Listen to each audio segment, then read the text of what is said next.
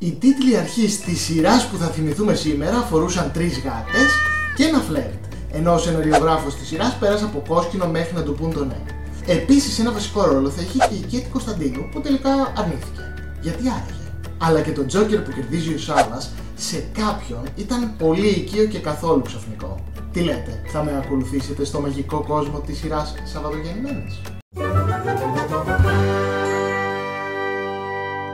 Γεια σας και καλώς ήρθατε σε ακόμα ένα βίντεο αυτού εδώ του καναλιού. Αν είναι η πρώτη σας φορά στο κανάλι μου αργήσατε αλλά με ανακαλύψατε και μαζί με μένα ένα μεγάλο θησαυρό επεισοδίων για ελληνικές σειρές παλιές και νέες. Το μόνο που χρειάζεται να κάνετε για να μην χάνετε επόμενα επεισόδια είναι να πατήσετε την εγγραφή και το κουδουνάκι για να σας έρχεται ειδοποίηση για κάθε νέο βίντεο που ανεβάζω. Αν θέλετε κι εσείς να μου στείλετε τη δική σας αγαπημένη σειρά που θέλετε να δείτε σε επόμενο επεισόδιο μπορείτε να με βρείτε στα social media Facebook, Instagram και TikTok και να μου στείλετε το μήνυμά σας. Αν θέλετε επίσης, μπορείτε να το γράψετε και εδώ στα σχόλια από κάτω. Χορηγός για τα βίντεο που φτιάχνω είναι η σχολή Tabula Rasa, όπου μπορείτε να βρείτε δημιουργικά σεμινάρια κάθε είδους και ύφους. Όλα αυτά φυσικά θα τα βρείτε στην περιγραφή ακριβώς από κάτω. Σαββατογεννημένε λοιπόν, η πρώτη σειρά του Γιώργου Καπουτζίδη που μας τον σύστησε ως σεναριογράφο αλλά και ως ηθοποιό.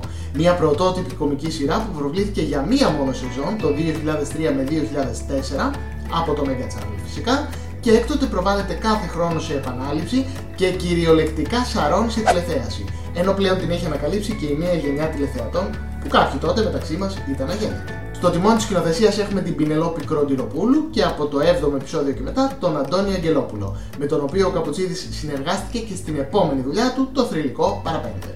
Ενώ πρωταγωνιστές της σειράς είναι μεγάλα ονόματα όπως η Κατιάνα Μπαλανίκα, η Ελένη Γάντου και ο Σάκης Βουλά, ενώ μάθαμε ακόμα καλύτερα ή είδαμε για πρώτη φορά του Αργύρι Αγγέλου, Ράνια Σχίζα, Βασιλική Ανδρίτσου, Αντώνη Καριστινό, Μαρία Ανδρούτσου, αλλά και τον ίδιο τον Καπουτσίδη που έμεινε ανεξίτηλος με τον ρόλο του Χωσέ. Με τέτοιο cast αλλά και τέτοιο σενάριο, πώς να μην γίνει τεράστια επιτυχία. Και τώρα που είπα σενάριο, πάμε να δούμε με δύο λόγια τι γινόταν στη σειρά αυτή με τον περίεργο τίτλο.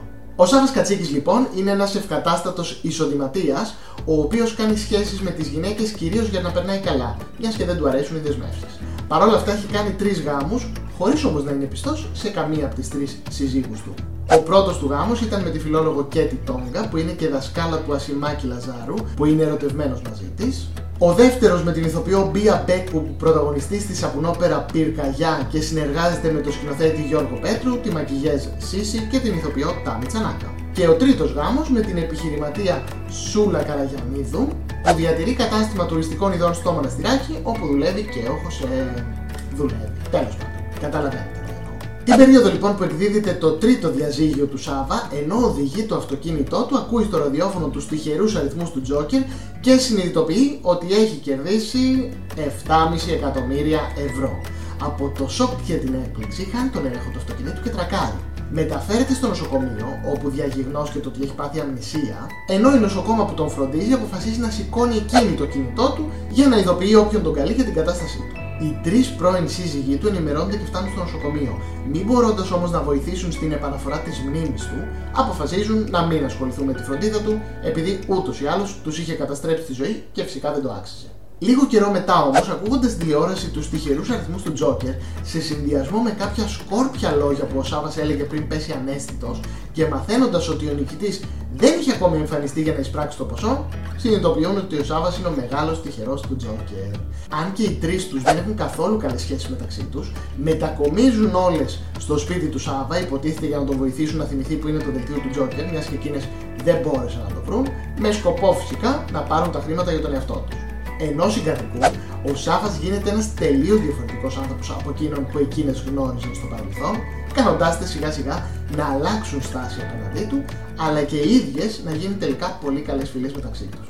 Έξι μήνες μετά, η ζωή όλων αλλάζει τελείως και ο Σάβα ακόμη δεν μπορεί να θυμηθεί τίποτα για το δελτίο. Το θυμάται την τελευταία μέρα δικαιώματος εξαργύρωσης του ποσού, μία μέρα επεισοδιακή για όλους. Και κάπου εδώ θα τελειώσω με την ιστορία, μη σας τα πω και όλα πια. Αν και μεταξύ μας έχει τόσο πολλά που συμβαίνουν στην ιστορία που σας είπα μόνο το 1 δέκατο. 33 χορταστικά επεισόδια λοιπόν, που μεταξύ μας θα μπορούσαν να είναι άλλα τόσα. Είχε ψωμί η ιστορία και θα μπορούσε άνετα να πάει και δεύτερη χρονιά.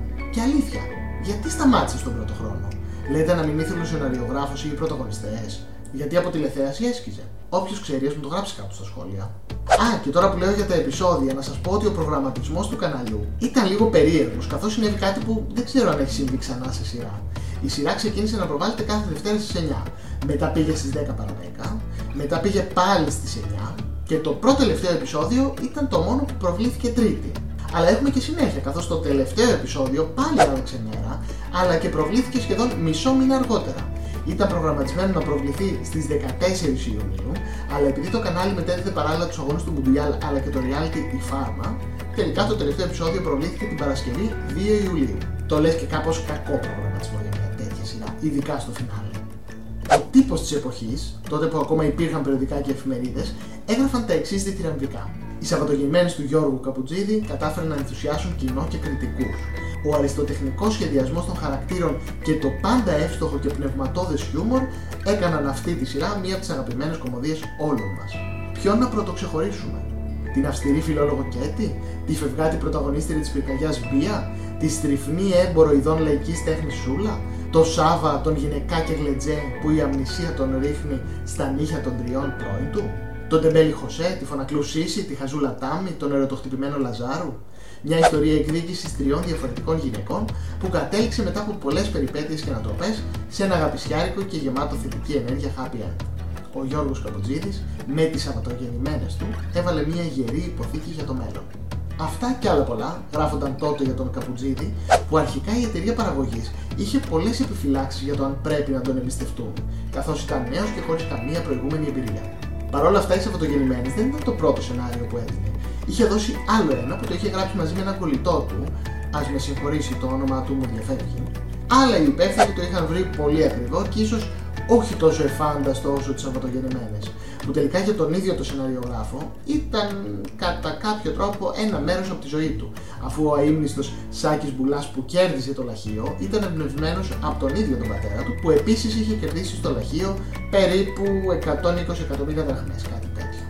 Βέβαια, όλα τα υπόλοιπα προβλήματα, αμνησίες, δολοπλόκες πρώην σύζυγοι κλπ. φαντάζομαι δεν τα είχε ο πατέρας του Καπουτζίδη, αλλά ποτέ δεν ξέρει απ' την άλλη. Δεν ήμασταν και μέσα στο σπίτι τους. Επίσης, πέρα από σεναριογράφο, η εταιρεία παραγωγής δεν ήθελε τον Καπουτσίδη ούτε και για το ρόλο του Χωσέ.